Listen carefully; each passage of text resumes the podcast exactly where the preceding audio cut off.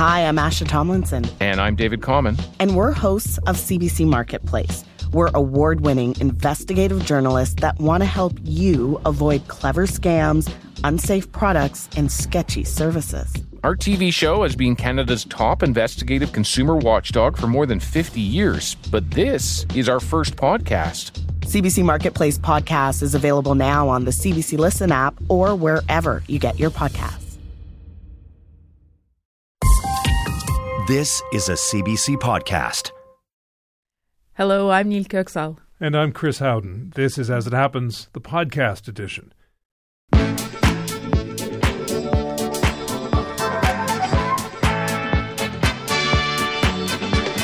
Tonight. Driving their home point home, an advocate reacts to the federal fiscal update after pushing the government to improve access to affordable housing.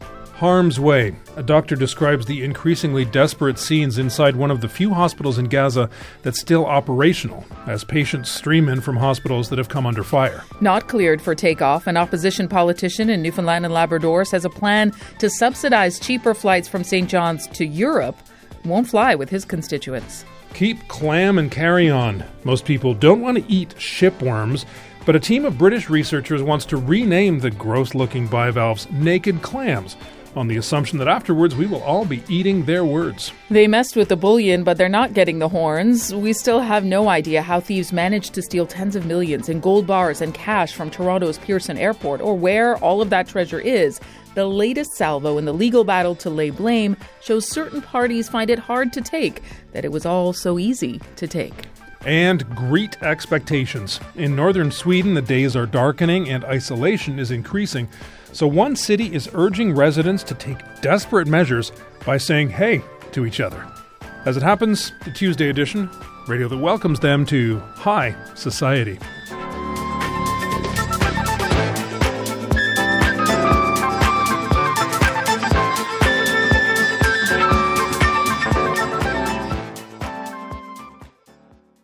This afternoon, Deputy Prime Minister and Finance Minister Chrystia Freeland rose in the House of Commons to deliver her fall economic statement. In recent days, there were signals that housing would be one of the focus areas.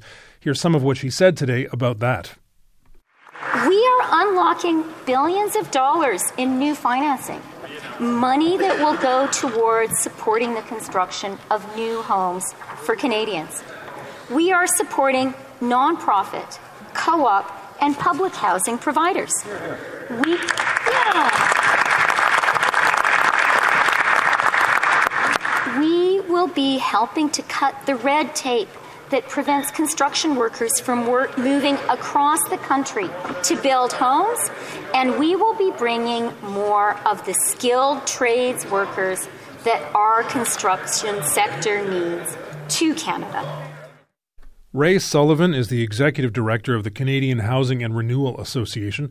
In the lead up to today's fall economic statement, the organization was pushing the federal government to improve access to affordable housing. We reached Mr. Sullivan in Vancouver. Ray, that's just a bit of what Chrystia Freeland said today. But overall, did you hear what you wanted to hear from her? Yeah, we certainly heard a step in the right direction of what we're looking for, and there's a there's a significant commitment in there, a one billion dollar new fund in grants to help build more community housing, and more money, fifteen billion dollars for loans to build rentals, and that's good. We need more rental supply, but but honestly, you know what we need right now is the right kind of supply asking rents in the private market have gone up more than 20% in the last year alone you know and in, in, the past week i've heard three different stories of people with jobs living in tents in three different cities in the country. So what we need is is affordable supply you know the non-market non-profit and co-op housing supply. Do you think though that the changes some of the other changes they're they're bringing in you know tax restrictions on short-term rentals the money we've already discussed giving government land, you know, leaving that open to construction, building new housing will all in time ease those kinds of concerns that, that people are dealing with right now? Yeah, and we're hearing that there's more measures coming beyond the fall economic statement, and and and that's good. You know, small things like labor strategy and and skilled trades for for construction, Canada Infrastructure Bank being able to look at funding infrastructure related to housing. This is part of what we're calling, you know, a, a, Team Canada approach with federal leadership to pull together provinces, municipalities, the private industry, researchers and the nonprofit sector like ourselves to really tackle what is a really big problem. And it's going to take a couple of years to get ourselves out of this mess. You know, one of the things that we didn't see in the fall economic statement that we hope to still see is a federal strategy specifically for acquisition of existing rental market properties uh, by nonprofits and, and co-ops. Tell me more what, what, what that would look like and what that would involve. Well, research is showing us that for every one home created under national housing strategy programs, we're actually losing 11 homes at affordable rents in, in the private market. So, you know, we're trying to fill the bucket with more affordable housing, but there's a big hole at the bottom of the bucket. None of the current national housing strategy programs include anything around acquisition. So, helping nonprofits and co ops to buy existing apartment buildings that are on the private market. And we know when those sell, that a new owner is probably going to drastically rise those rents. So, how do we protect and stabilize those tenancies? How do we stabilize and keep those rents reasonably affordable? We move them into into community housing. When we talk about what, what is on offer in today's announcement, it's not going to come in until 2025, 2026. How much of an impact will that delay have when there's the urgency that you're describing and people living in tents? Yeah, and this is the urgency of the problem. And in fact, the, the Federal Housing Advocate came out with a report just a couple of weeks ago saying that there's a gap of 4.4 million homes affordable to, to low income households in the country. So the, the need is absolutely huge. And this is where we need to work on both of those tracks. So new supply, new construction, new development, that does take time. It takes years for something uh, to, to, to get to the point where people are moving into their new home. That's why we also want to focus on acquisition. So losing the lo- the loss of housing in the private market right now. How do we address that? That's something that we can do quickly and do uh, quite nimbly with support from the federal government. Why hasn't how why haven't you seen that support yet for that initiative in particular? I think this government has been focused on new supply, and, that's important. We need new supply, but we have to make sure we're not losing the affordable supply that we've already got. Because what it comes down to at the end of the day is is affordability. I don't think we should get caught in these kinds of trickle down theories that eventually this new supply will become affordable 15, 20 years down the road. The folks who are living in tents right now, the folks who are one paycheck away from losing their homes, they need a guarantee of affordability now. They also talked today, the federal government did, about mortgage relief protection for people. What did you think of what you heard on, on that front? Because there are many people that are approaching a crisis situation who own homes as well. Yeah, and this is important, right? The one thing that I know about the housing market is it is a single housing market, whether it is someone ejected from that market living in a tent, someone in a rooming house, someone in a rental, someone who owns their home, including someone who might loan, you know, a very nice home somewhere. And what happens in one end of that market affects the other end. This this lack of supply, this lack of affordable supplies, this housing insecurity that we're going through is leaving a lot of vulnerable people squeezed right out of the housing market and, you know, living in our parks and sidewalks in in small and large cities across the country. You're saying it's all connected it's absolutely all connected and this is why we need to take a systematic approach. You know what we're seeing here is not a temporary crisis. What we're seeing here is a breakdown and failure of a housing system. So we need to work together come up with a systematic approach. We've been calling for you know a national summit uh, on on housing affordability. And and seriously you know take us ourselves the nonprofit sector private industry researchers provinces and lock us in a hotel for a week and don't let us out until we come up with a solution because I know the solutions are out there. We just have to connect them all together and come up with a plan. At the same time, you know, it, th- these these are times that, that require fiscal restraint. Some w- politicians w- will tell you, and experts as well. Some have called this an anxious budget. Uh, NDP leader Jagmeet Singh called it a micro budget. When there are fiscal restraints and those kinds of realities as well, what does that signal to you when, when people are describing this this the way this way? Look, the lack of affordable housing is a bottleneck on our economy. You know, so the economy is not going to improve unless we tackle this affordability problem. StatsCan came out with the latest inflation statistic today. Inflation is down, but the thing that's keeping it higher is housing costs. So we can't address the economic problem without addressing housing affordability problem, and that is going to take some investment. Do you feel you're at a different place now? Do you think the message is getting through to politicians about how, how dire the housing situation is? I think it is. I think it is. You know, when we look at this fall economic statement, and look, it's not like a full budget, and there's a lot of work to do between now and budget 2024 in the spring. But in terms of cost to government, the single biggest commitment is that $1 billion fund for, for new community housing. So I think the message is getting through. I do think the solutions are there, and I think there's going to have to be more to come and continued bold action over the next couple months. Ray, I appreciate your time. Thank you. Thank you very much. Ray Sullivan is the executive director of the Canadian Housing and Renewal Association. He's in Vancouver.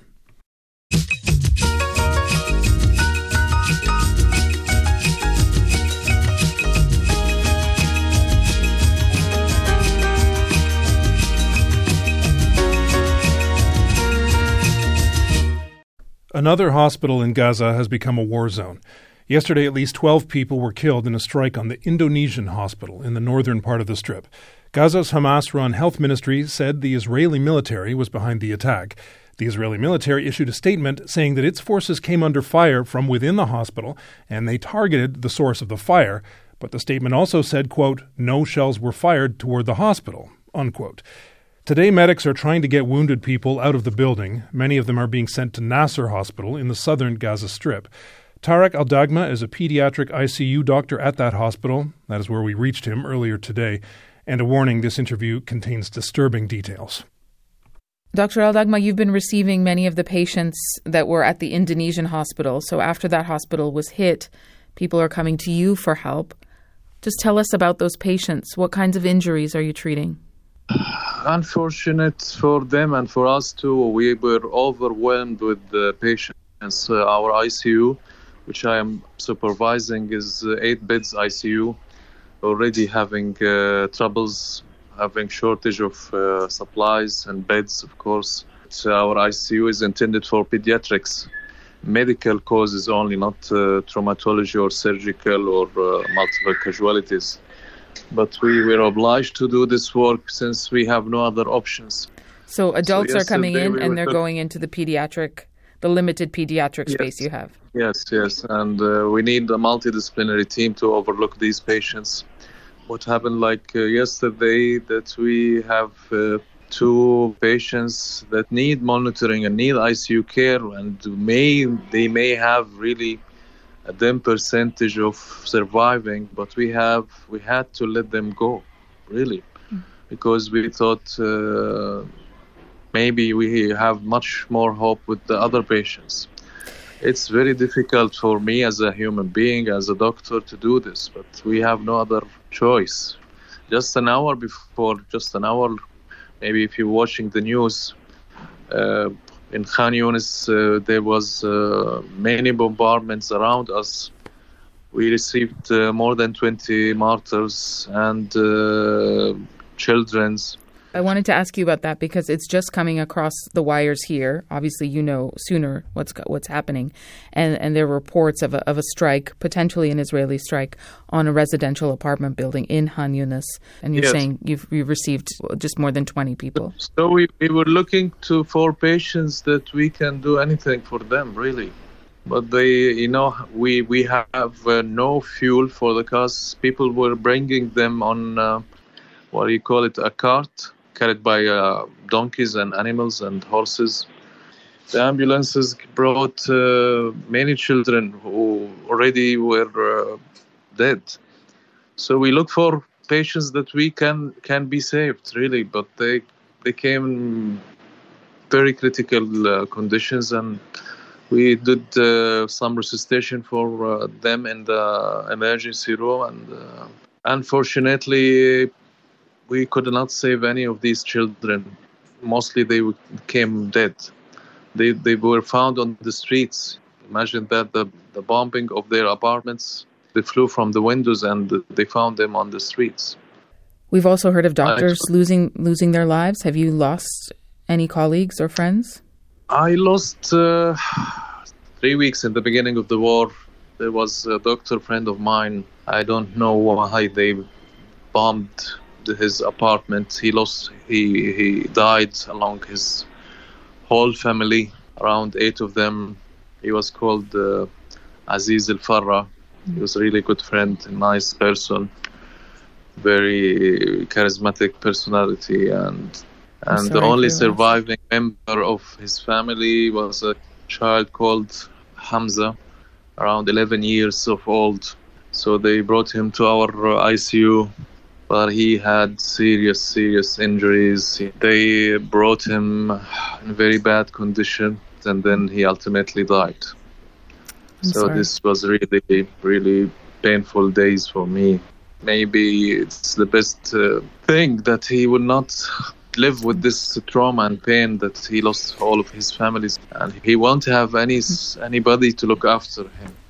After everything you've described, Doctor, I wonder when you, you look at the, the news we're hearing that we may see more hostages released today. Does that give you hope that the fighting might end?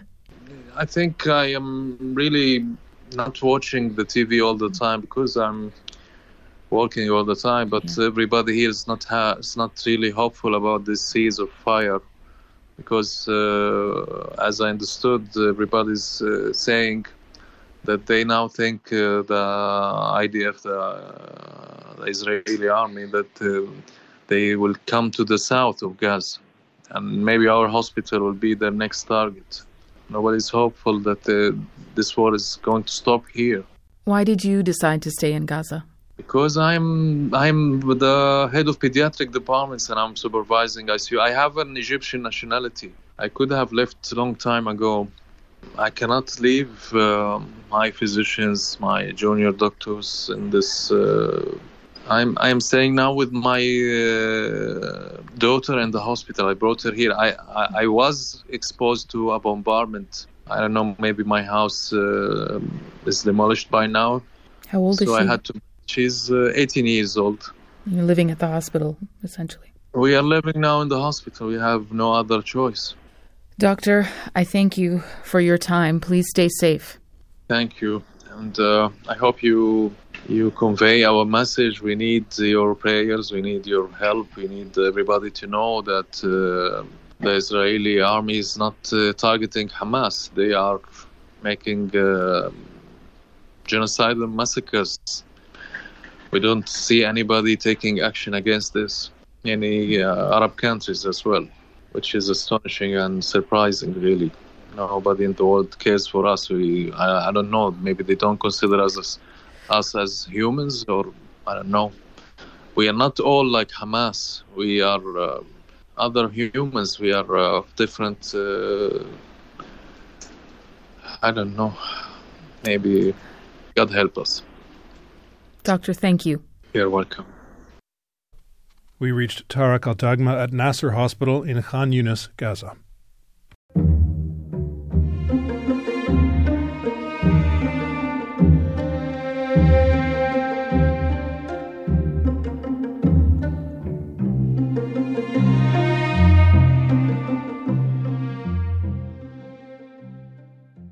Here is what we know. This spring, someone walked out of Pearson Airport in Toronto with over $20 million in gold bars and $2 million in cash. Here is what we don't know anything else. So we don't know who the someone or someone's was or were. We obviously don't know how they pulled it off, but that's not stopping people from pointing fingers. Specifically, the security services company Brinks, which has filed a lawsuit blaming Air Canada for allegedly allowing the cargo to fall into the hands of the thieves.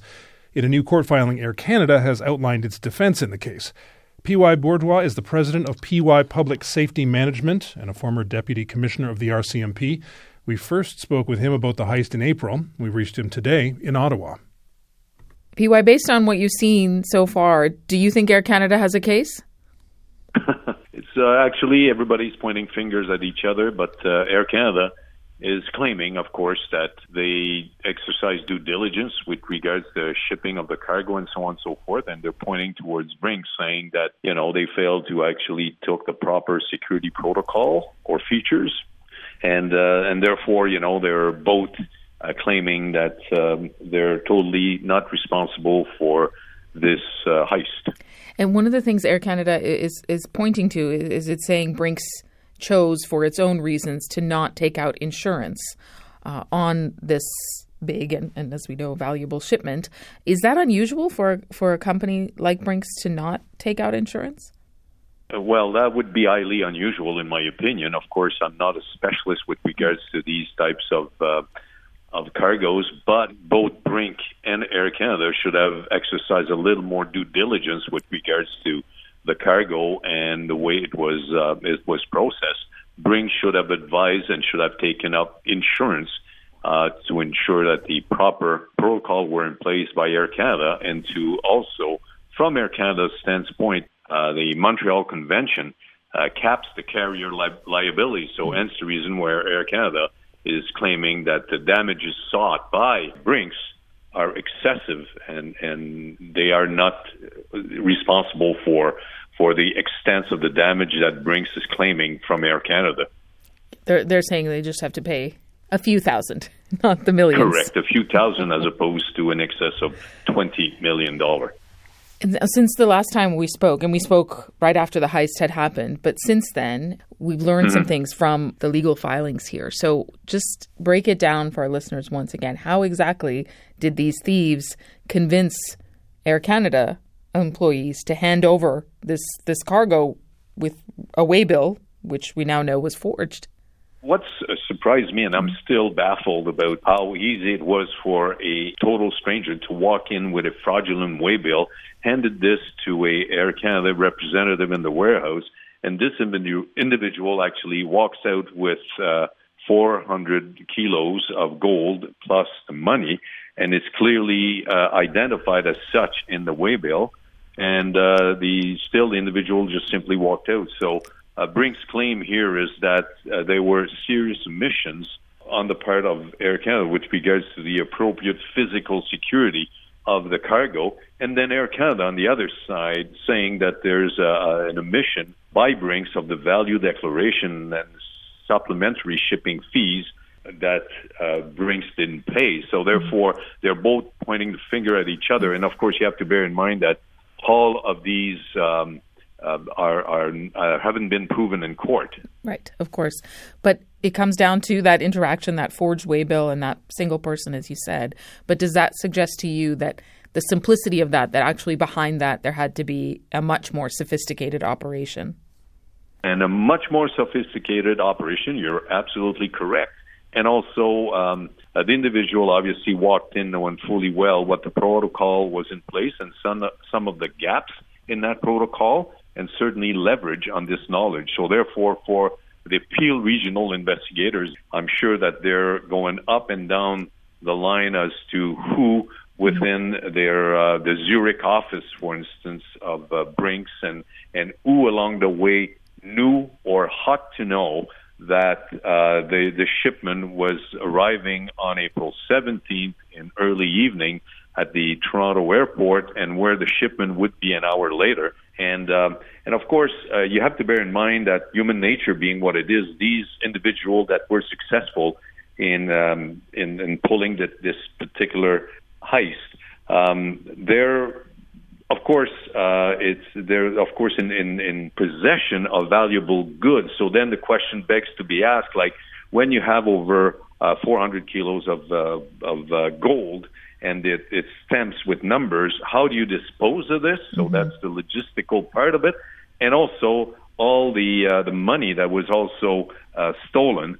Um, what do you do with this money? And uh, so, if, therefore, the investigators have to focus um, what upstream, who upstream had to know, and downstream who would try to dispose of this and by which means. So I'm sure that they're casting their net uh, very wide just to ensure a successful conclusion. But um, time um, in this instance is on the investigator's side. Well, they even after seven months, yeah.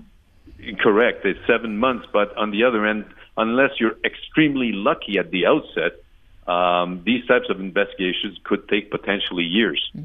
You would imagine, though, that someone or a team that was sophisticated enough to pull off the heist we've been talking about, that they might have a plan for after. No. Oh, oh, I'm sure they do. I'm sure they do have a plan. They did have a plan, uh, but then, um, as uh, former investigators, I've often said that human nature mm. um, sometimes uh, trump the best planned criminal offense. So sometimes human nature being what it is, someone might be careless, might talk a little too much. So again, investigators, I'm sure, are uh, turning all the potential leads in order to uh, ensure a successful conclusion. PY, thank you. Always my pleasure. Take good care. You too. P.Y. Bourduas is the president of PY Public Safety Management and a former deputy commissioner of the RCMP. We reached him in Ottawa.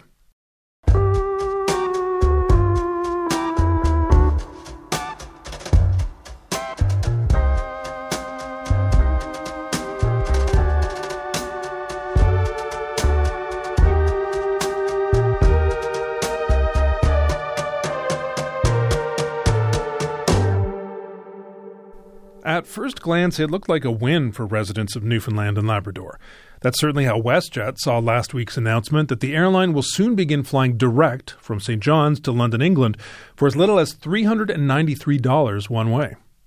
Everyone was exactly on the same page about what was needed. And, and perhaps also importantly, is that this investment be a sustainable and durable one. We have had ups and downs here, it's no secret, and this one has to work, and everyone has to be in it to, to succeed. And I think you saw that today. WestJet's Andy Gibbons announcing that Newfoundlanders will soon be able to fly direct to Gatwick and claiming, as you just heard, that everyone is on the same page about that being a good news story. But everyone, apparently, does not include many Labradorians. Jordan Brown is an NDP member of the Newfoundland and Labrador House of Assembly for Labrador West. He says his constituents can pay up to $1,800 for a round trip airfare just within their own province. We reached Mr. Brown in Labrador West. Jordan, what are your constituents telling you about how they feel about this announcement? Uh, they feel that they're left out. They feel like that they're ignored.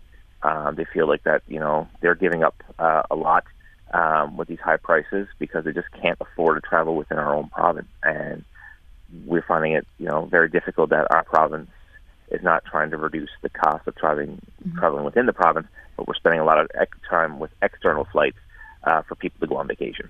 We'll dig into that to that part of your criticism in, in, just a moment. But in terms of the, the personal impact, can you illustrate one example that people have shared? Well, um, I've heard people who miss funerals because they just couldn't afford to travel uh, within the province to get to the funeral. Uh, I heard from you know uh, people in competitive sport saying that they're being left out in this province because the cost of travel within this province doesn't avail for people to come and compete in sport. Uh, you know, there was one more um, public case uh, from criticism from uh, a famous curler saying that you know the cost of travel to Labrador to compete in curling was just so expensive that you know they a lot of competition has stopped in Labrador because of the cost of travel. So when Premier Furey, uh, you know, says as he's told our CBC News colleagues in the coverage about this that that bringing back this direct flight is all about you know potential in people and industries, bringing money to the province, and quote, an explosion of potential for our people and our industries. Could it not be good for your province? It's a possibility. It could be good. But when your own people in your own province can't travel and do the same thing within our own province, and people are cutting out traveling and not doing as much, or even just foregoing, you know, um, stuff that like you know funerals or going to graduations or things like that. People are cutting that out you're also cutting off the same industry. You're still people are not spending money to move around the, in, internally within our province. So you know uh, you can have people come in, sure, but when your own people are suffering and not being able to enjoy the rest of the province, I think that's more of a bigger concern.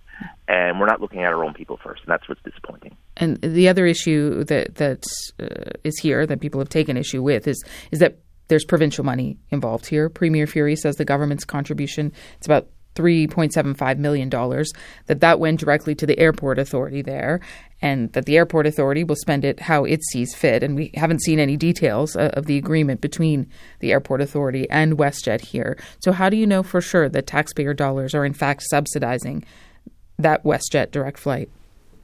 You know, and, and that's it. You know, they, they gave the money to the uh, to the to the airport authority uh, to spend as it sees fit. Uh, clearly, they had to spend some of it to get to encourage WestJet to come back. So we'll see as you know. Hopefully, the details will come out on what uh, what exactly is being spent and what's been given directly to WestJet. But at the same time, uh, uh, we have seen no effort to bring down costs within our own province. What's your message to, to people though who love this idea uh, and that you know they they've been longing for cheaper, convenient travel to Europe and to to the UK in particular to Gatwick. What's your message to them, to those who are celebrating this? Well, great. You know, you you can get to go on vacation Uh, you know, the government gave uh, money to uh, the airport authority to bring WestJet back. That's fine. But I have people in Labrador and the rest of the province who are canceling, uh, you know, trips. I have people in Labrador who are foregoing funerals. I have people who are trying to compete in sports who can't get out. I have competitions and stuff that can't come back to Labrador anymore because the cost of travel has gotten so expensive. So it's great that on one hand, but on the other hand, there's a lot of people that actually live and work in this province who are not getting the same benefits. You you voiced these these concerns, uh, I'm sure, before now as well. What should be done in your view? Uh, what my done is, I, I think it's time for the province to actually have a have a conversation and answer the question: Why is it costing so much money? Why is it the price so high to travel within our own province, but yet you can turn around and have these cheaper flights to Europe? Where is the issue, and how can we address it? And it's time for government to actually have these conversations with the airlines. What have they told you in response? Have you spoken to the airlines or the government? Uh, in the past, the airlines just say it's cost of doing business, but you know, I, I think it's time to actually have open it up and have a real big, serious conversation on where is this price? Why is it so high? Because uh, I look at my airport here in uh, in Labrador West, and it's uh, it's extraordinary business. You know, uh, uh, four flights a day uh, from St. John's into my airport on uh, Q400s and you can't you, you got to tell me that you know it's a busy airport and why is people being charged so much to travel is your suggestion that that the province should be spending money to subsidize these flights as well I wouldn't say to start with the subsidization. Mm-hmm. I first what I say is answer the question. The government needs to ask the, uh, these airlines a question: Why are you charging this price? What is the rationale for it? Why do you think it hasn't been addressed so far? Uh, I, I honestly, uh, I think that uh, there's just no will. There's no political will from this government to actually uh, to do something about uh, about the cost of flying internally. I think they get more focused on uh, external. And just you know, personally for you, how many times a month are you flying back and forth between Labrador West and St. John's? I can travel anywhere between uh, three to four times a month. And how much does that end up costing?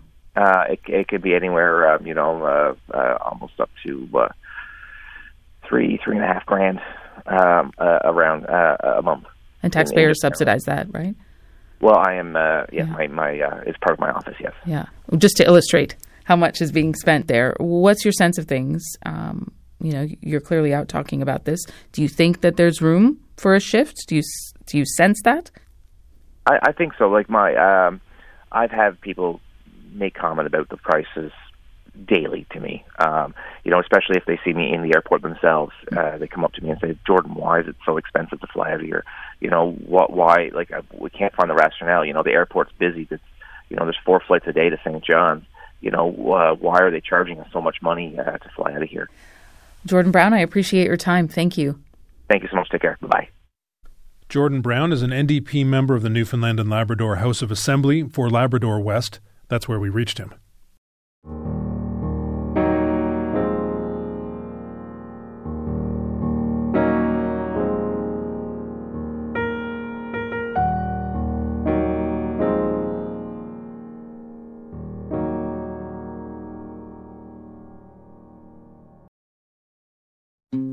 Hello, I'm Jess Milton. For 15 years, I produced The Vinyl Cafe with the late, great Stuart McLean.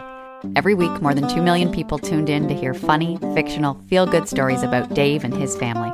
We're excited to welcome you back to the warm and welcoming world of The Vinyl Cafe with our new podcast, Backstage at The Vinyl Cafe. Each week, we'll share two hilarious stories by Stuart, and for the first time ever, I'll tell you what it was like behind the scenes. Subscribe for free wherever you get your podcasts. Shipworms have a branding problem. First of all, they're not actually worms at all, but a marine creature called a bivalve mollusk like an oyster or a mussel. Second, shipworms are known throughout the world as pests because they bore through ships, piers, docks, and any other wood that's immersed in seawater. And third, they are super gross. But shipworms also have a lot going for them, starting with the fact that they're very nutritious, and a team of British researchers wants to capitalize on that. They've developed the world's first system of farming shipworms, and to make eating them seem less disgusting, they've also come up with a new name for them. The researchers published a report in the journal Sustainable Agriculture yesterday. David Willer is the lead author and the Henslow Research Fellow at Cambridge University's Department of Zoology. We reached him in Cambridge. David, tell our listeners what you and your team think these creatures should be called.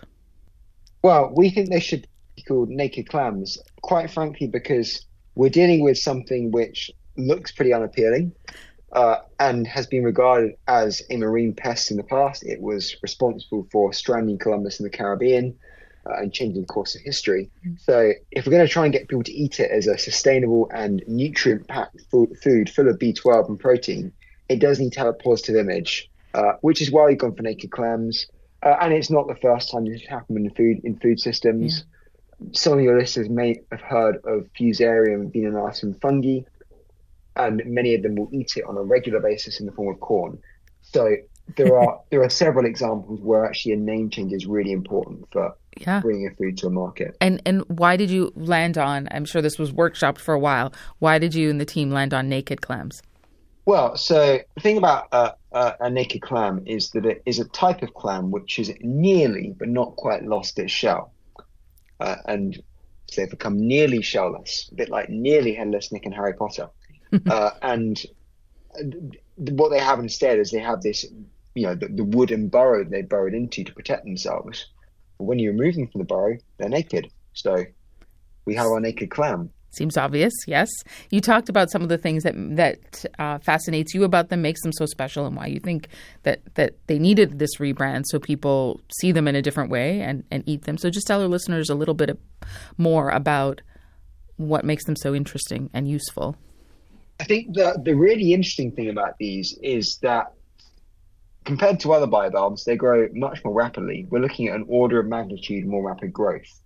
You know, a regular mussel will take two or three years to reach market size, whereas your naked clam can reach, say, 30 centimeters in six months. So it's a much faster way of producing protein. Um, it's also quite unique because there are there are very few organisms which actually have the ability to turn wood into food or, or wood into protein. Uh, we all know that there is a lot of coal in the ground. There is a lot of coal in the ground because there was that huge period of millions and millions of years in history. We had massive rainforests and nothing would eat the wood, so it got buried and coal was formed.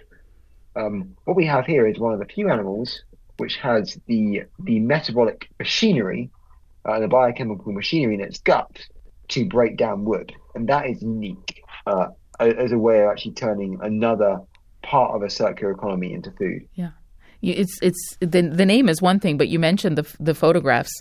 Uh, they're they might not help you at the outset, right? People, I'm sure, are a little bit creeped out when they see what Yeah, you know I, I the few think pictures there, there. there is a there is a bit of an issue here. I mean, they have an image. They, they do they do have an image problem.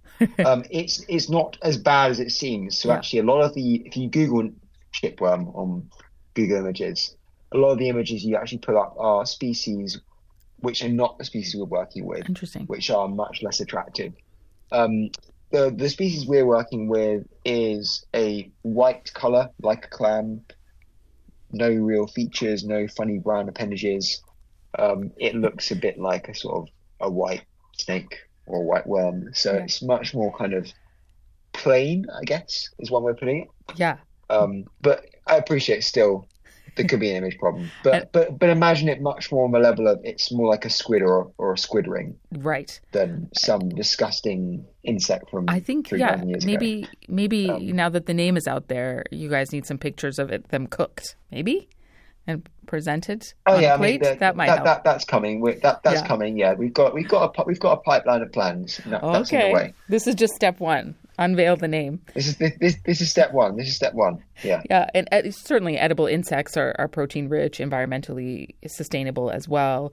Um, but they, they've been a hard sell in some parts of the world. I've eaten crickets before. I was good. It was crunchy. Texture is a big thing. Um, still not convinced about the naked clams, though. I do like other bivalves, so I might try. You know, everything you should try once. And we should say people around the world. In the Philippines, for example, they eat naked, eat naked clams raw or battered and fried. In Thailand, people eat them in curries and stews. So I could get behind that. But what about you? Do you have a, pre- a preference? How do you take your clams, naked clams? I think uh, I always like to cook my shellfish. So Yeah. you know, really really simple uh, in a paella. It's quite nice. Um, of course, yeah, calamari is great too. So Okay. they'd be my preferences. I'm not a fan for raw shellfish, so that's Okay. a personal preference. You like it in a paella? Do what is the? I've heard they taste like oysters. Texture wise, what do they compare to? Is it is it is it like a calamari or a squid? They they they, they taste like a clam.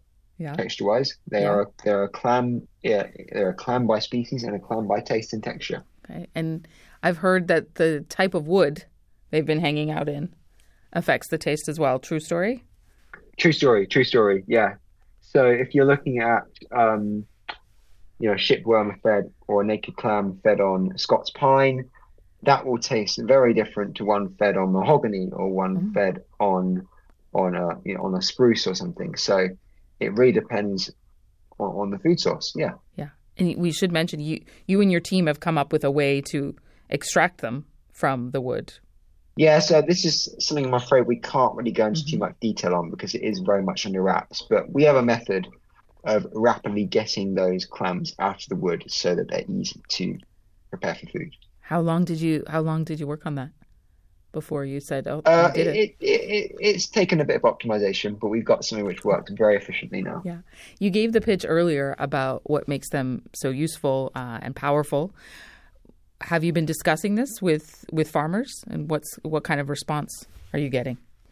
So, so there is a lot of interest, both from um, farmers in the context of agriculture uh, and farmers in the context of terrestrial farming, looking to make use of waste streams uh, and make make kind of circular economies out of things. Uh, and I guess for us, the key thing is who we go with, because um, there is a lot of interest. So that's something we're very carefully considering at the moment. David, thank you. Thank you. It's been a real pleasure talking today. David Willer is the Henslow Research Fellow at Cambridge University's Department of Zoology. He's also the lead author of a new report on shipworms, soon to be much better known as naked clams, as a new eco friendly seafood. He's in Cambridge.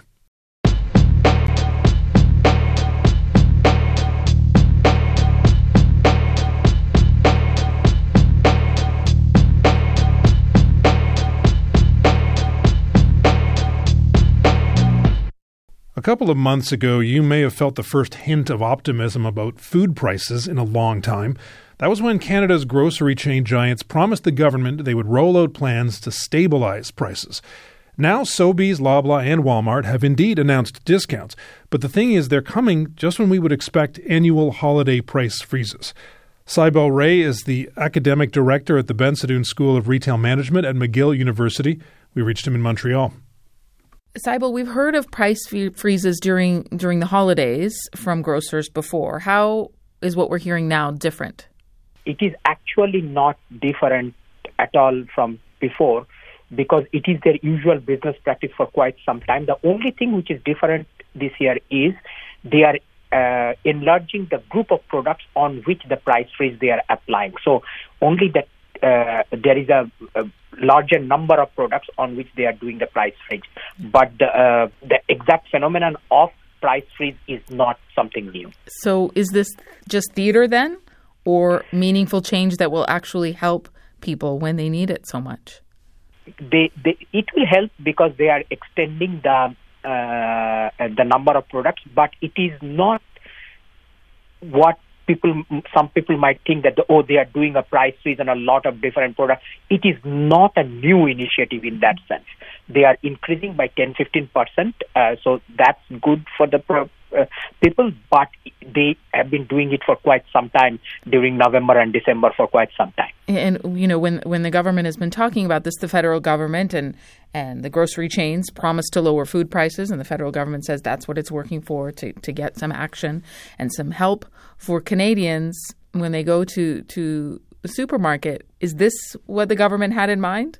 Uh, this is not the, what the government had in mind. So we want to see what happens in January, February because this one government was I mean, like even if government was not doing uh, maybe the number of products would have been a bit less but they would have done a price freeze during mm-hmm. november and december uh, mm, uh, so we want to see what will happen in january february to see what, what the government originally had in mind whether it is working with the uh, grocery stores or not yeah, we we were promised that, that we would get more details of what they'd agreed to, but a lot of time has passed, as you know, and we haven't received those details. Why do you think that is?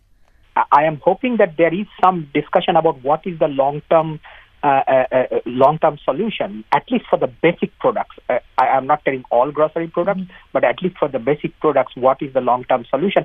Especially since it seems, at least uh, throughout the world, the uh, many of the many of the problems that was the culprit behind the price increases are starting to uh, come down. Uh, the transportation costs are come down Mhm. unless there is something big in Middle East. Maybe the oil prices are also stabilizing, so transportation cost is less. Raw material cost, all throughout the world in many countries, including U.S.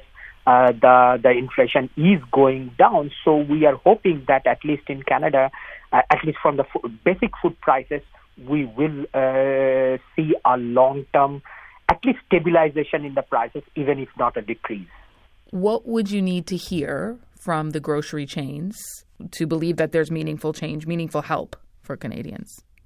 uh, it would be great if we hear that at least for certain basic products uh, uh, that we are uh, we will have some price freeze or very limited price increase for the next six months. Something like that Stability. would be very helpful. Yes. So people can can plan accordingly Yeah, and budget it, accordingly. And we should mention the freeze that the Empire freeze we're talking about. Uh, it, it is on packaged goods. Yes, more Yeah. packaged goods than than in previous years. Exactly. But we're not talking about produce and other basics. Yeah, exactly. So, and that is what we would like to see. That is there a commitment from the grocery stores what they can do We know that that that some people are paying very close attention to the profits that these these large companies are making. We know that last week Loblaw reported profit growth in their third quarter. So w- when you look at those numbers, how do you weigh all of that? What do you make of it? Yeah. So the thing is that uh, uh, obviously the, the the the profit margin has started to go down slightly, but the only thing I would once again make the case that it is it is going down from a very high level. So if you compare the profit margin from 2019 or so, or early 2020, uh, compared to that, the profit margin went up quite a bit during the COVID and just after the COVID. But we are seeing them in the last, let's say, six months or so. It is going down, but uh, it is still, uh, for for from a consumer perspective, it is still quite high compared to uh, pre-COVID levels. Is there an incentive or enough pressure in in your view for big grocery chains to make it to make change? Uh, so this is a more of a structural problem. There is that the competition is not very high in uh, Canada. As you know, that there are only five main grocers uh, controlling 80% or plus uh, of the grocery market. So um, the incentive is not a lot at this moment, at least, unless again, unless there is some pressure from the government. Uh, creating more uh, competition will not happen uh, overnight. It will it will take time uh, for more competition in that sense. Like people have been talking about more competition, not only in grocery, other sectors also, and that will not happen overnight. Uh, so the only thing is that if the government can um, control or work with the uh, grocery chains to control some of the basic food prices. We're talking, of course, about the, the fiscal statement today, the update.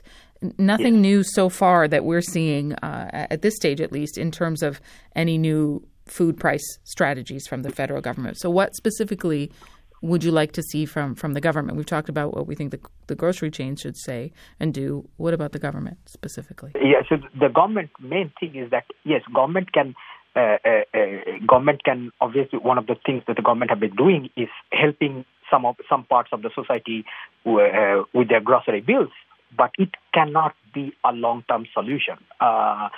Only so long the government can uh, do that basically. And at certain point the government will say that we cannot afford to do it anymore.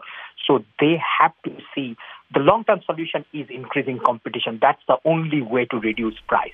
But in the short to medium term they have to work with the the government has to put some pressure on the grocery stores to see what they can do in terms of controlling the prices for at least the basic goods. Again not the all but at least the basic goods. Saibal, thank you. thank you very much Saibal Ray is the academic director at the Bensadoun School of Retail Management at McGill University. We reached him in Montreal.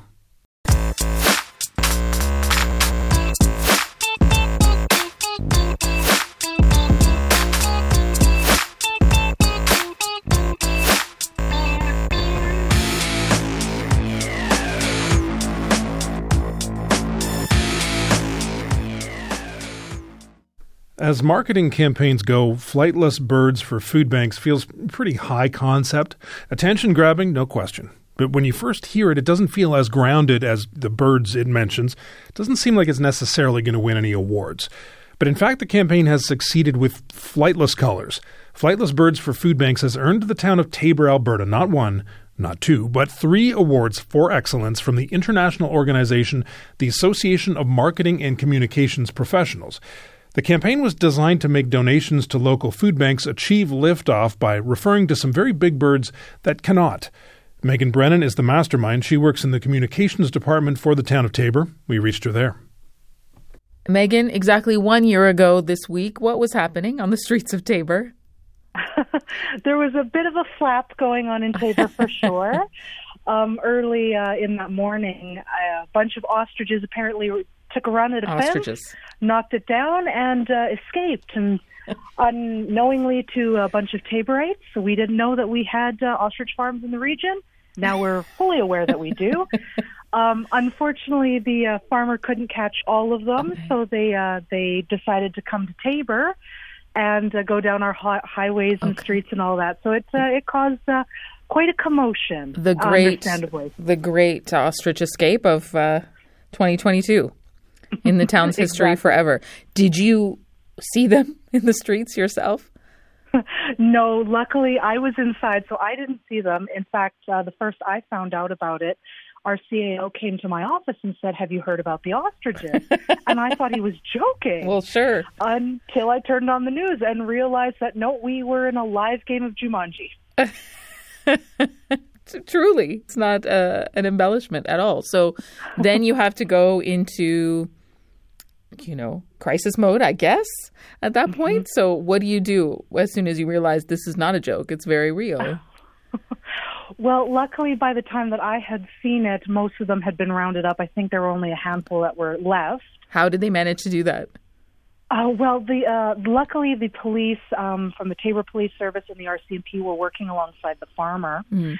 and they were working to capture them, uh, wrangle them, however you want to word that. Basically, trying to capture these giant birds with as little damage to property and persons as possible. So I can assure everybody that um, that was not taught in any police academy around here. and maybe not what you thought you the kind of comms crisis, communications crisis you'd have to deal with. But then you get this this idea. You have this sort of light bulb moment to to help people out. So tell us about how you came up with the idea. I I will admit that I had a really boilerplate, boring um, sort of statement to put on our um, our channels that day, just because it was it could have been a very very dangerous situation. I mean, these birds are mm-hmm. very dangerous, but luckily it it turned out very well. And as absurd as it was, and the videos were, I just thought the more and more that night we need to meet absurd with equally absurd. So I thought about it all that entire night, and there had been a lot of struggle in our community with you know, food banks, people having a hard time making ends meet, and that um, avian flu was quite uh, high in the news at that time last year. So there was a shortage of uh, turkeys in the area. So we just kind of decided to, um, you know, match synergies, buy some turkeys, donate them to the food bank, and pull out all the bird puns we could and have a laugh at uh, you know Taber's expense um, with those ostriches. So you bought every turkey you could find in town, and there were about twenty, I think. You donated them, mm-hmm. but but then you also issued a challenge, right, to residents. Yes, yes. So we knew we had thousands, hundreds of thousands of eyes internationally on our community. So we decided, okay, let's capitalize on this, and we issued a challenge to people that okay, you can laugh at us all that you want, and please do. It is really funny what happened but if you're going to laugh, make sure you're laughing on the way to the food bank to donate. And so we called it Flightless Birds for Food Banks. the title is great also. So why do you think it, it it resonated so much with people in the end? in all honesty, I think it's because of uh, the surprise that they um, they saw. It's not a statement that you would normally see on a government channel especially for an event like that, I think people just assume that we would say we're glad everybody was safe and here's what to do in the next giant bird escape in Taber. But we decided that normal wasn't going to cut it this time. And so people were quite surprised and I think pleased by the fact that the government kind of took um, the bird by the feathers, if you will, and, uh, you got a and whole batch of them. funny. oh, so many. well, I'm glad you can you can uh, bring them out on this on this occasion. So, how much help came in? We don't actually know. We never tracked anything like that just for the privacy of the food bank, so we don't have any concrete numbers. But just from the um, overwhelming response in uh, messages and phone calls and comments that we received from international borders all around the world, we sincerely hope that it did have some concrete impact for food banks everywhere. And then you find out you're getting three awards for excellence in marketing and communication. This is an international uh, award that we're that we're talking about. So, how do you think it will change how you approach your job and communications? It already has. We've started now implementing a little bit more humor and a lot more humanity, if you will. It kind of removes that barrier between our citizens and the people that serve them just through humor. It's as simple as that. Megan, I appreciate your time. Congratulations. Thank you so much for having me. I appreciate your time. Megan Brennan is the Communications and Projects Coordinator for the town of Taber, Alberta.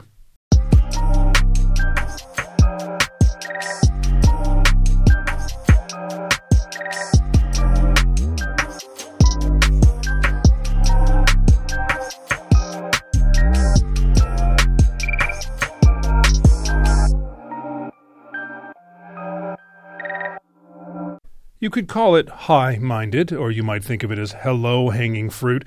But whatever your opinion, you can't just wave aside a new public campaign in Luleå, Sweden, which is encouraging residents to greet each other, like in public. I know. Swedish culture is famously reserved. Swedish people tend to keep to themselves, so random acts of salutation are not always well received. Still, in a few weeks' time, Luleå will be down to just a few hours of sunlight each day. So, as the darkness descends, the northern city has launched the Say Hey campaign, urging locals to take the unprecedented step of saying hi to their fellow citizens. The city says even a small gesture of acknowledgement can help fight the loneliness and isolation that can be particularly acute in the long, cold dark of winter. So it has plastered Say Hey print ads around town, added a Say Hey page to its website, and is running workshops in schools. It has also created a kind of instructional video showing people what saying hi to each other might look like. I wanted to share it here now, but strangely, it is a silent video. Maybe because the sight of people saying hello combined with the sound of people saying hello would be a system overload. What I can tell you is that in the video, every recipient of an unsolicited hello looks shocked and confused, and then pleased, which is good, but first, really shocked and confused. So the campaign organizers must all have agreed that baby steps are clearly the way to go. I guess greet minds think alike.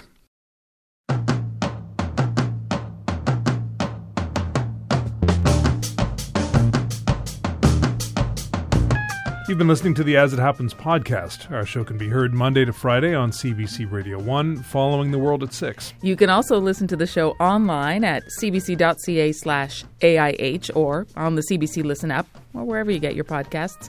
Thanks for listening. I'm Nil Köksal. And I'm Chris Howden.